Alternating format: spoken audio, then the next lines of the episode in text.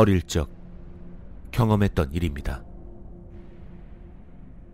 제가 다니던 초등학교 근처에는 아동관이 없었습니다. 그래서 전 옆 동네에 있던 아동관으로 놀러 갈 때가 많았습니다. 그 아동관엔 당연히 다른 학교 아이들 뿐이었습니다. 처음 보는 사이인데 나에게 장난칠 사람도 없겠다. 놀이기구도 많아서 난 조금 먼 거리를 감수하고 자주 그곳에 놀러 가곤 했습니다. 거기서 가장 인기 있는 놀이기구는 놀이방 한가운데 있던 직경 3미터 정도 크기의 원형 기구였습니다. 튼튼한 골판지로 만든 표면에는 둥근 구멍이 여럿 있어 거기를 통해서 안에 들어가는 것입니다. 미로같이 꾸며진 안을 지나면 가운데 있는 큰 공간까지 도달할 수 있는 구조였습니다. 구체 내부는 초등학교 아이 한 명이 겨우 지나갈 정도였습니다. 당연하게도 다른 사람과 마주쳐도 같이 지나갈 수가 없었죠. 그러니 안에서 누군가와 마주치면 대개 기싸움에서 눌린 쪽이 뒤로 기어 나와야 했습니다. 초등학생이라곤 해도 살집이 좀 있는 편이면 안에서 끼일 수도 있겠다 싶었습니다. 당시 살이 좀 찐 편이었던 나는 안에서 혹시 끼면 어쩌나 하고 혼자 망상을 할 때가 많았습니다.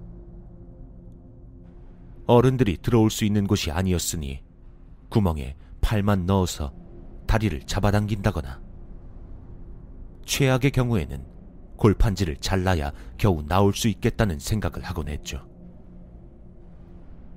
살집이 있다 보니 난 안에서 누군가와 마주쳐도 뒤로 돌아 나오는 게 무척 힘들었습니다.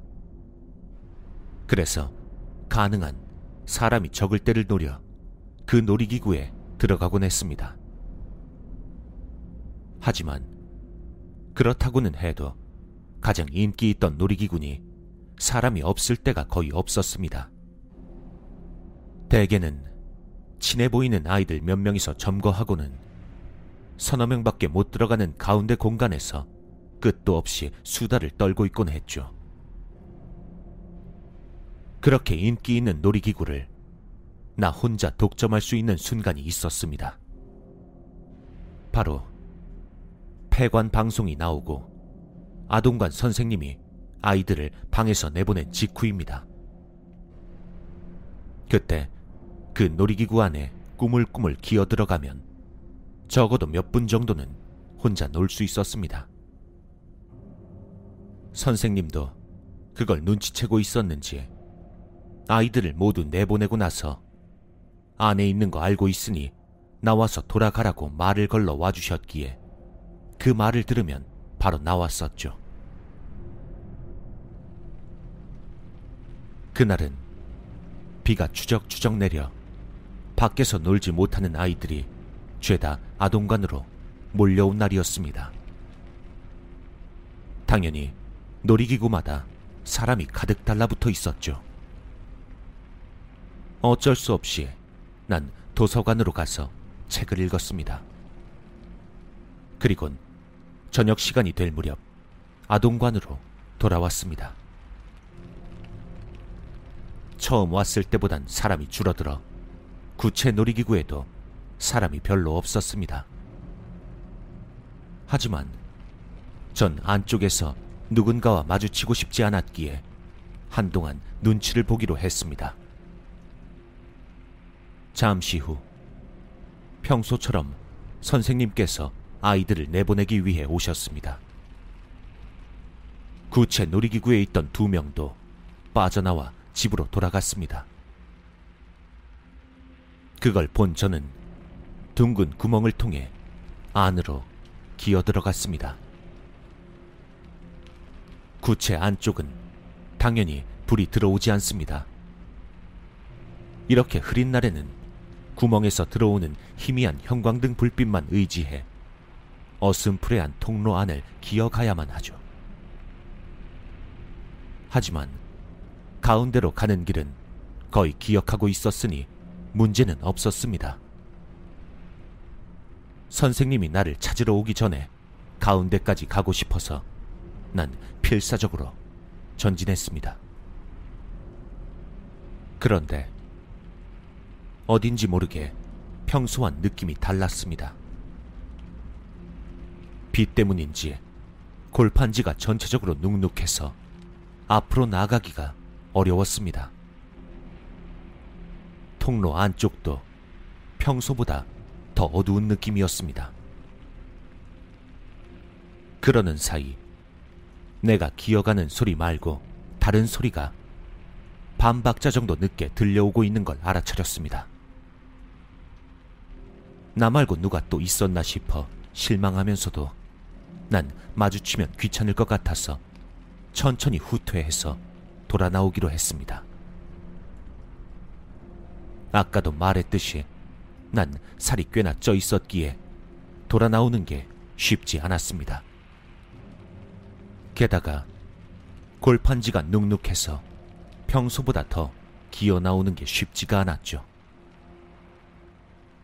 필사적으로 기어 나오고 있었지만 머릿속은 혼란스러웠습니다.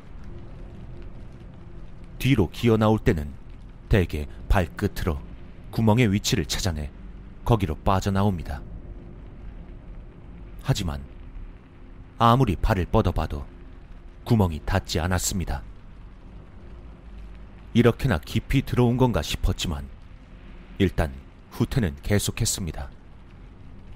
그리고 앞쪽에서 들려오던 소리는 계속해서 다가오고 있었습니다. 저는 더더욱 초조해졌습니다. 그 소리는 확실히 정면에서 나를 향해 다가오고 있었으니까요. 이대로 갔다간 출구를 찾기도 전에 마주칠 형편이었습니다. 이대로 마주쳤다간 귀찮아질 거란 생각에 난 빨리 탈출하기 위해 후퇴를 계속했습니다. 꿈을 대며 뒤로 나오는 내게 그 소리는 확실히 다가오고 있었습니다. 그제서야 난 뭔가 이상한 걸 깨달았습니다.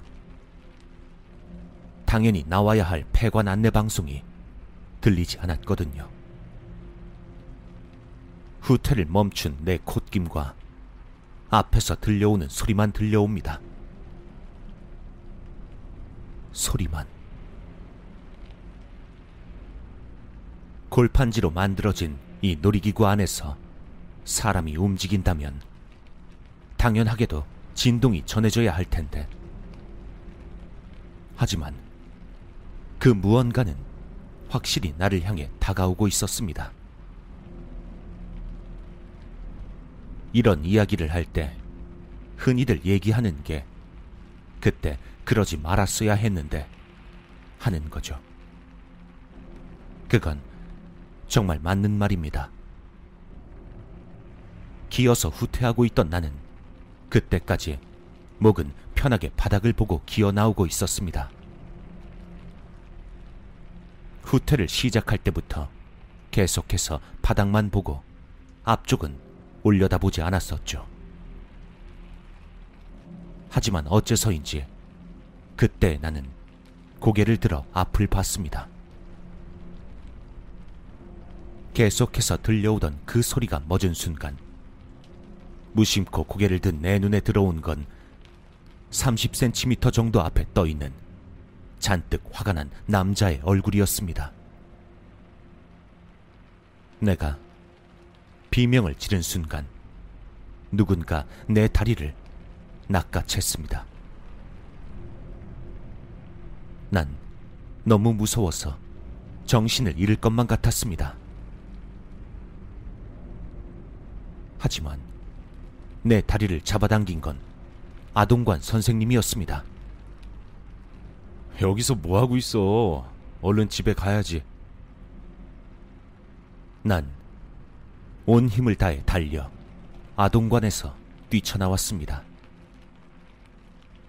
그리고 그 후 다시는 거길 찾지 않습니다.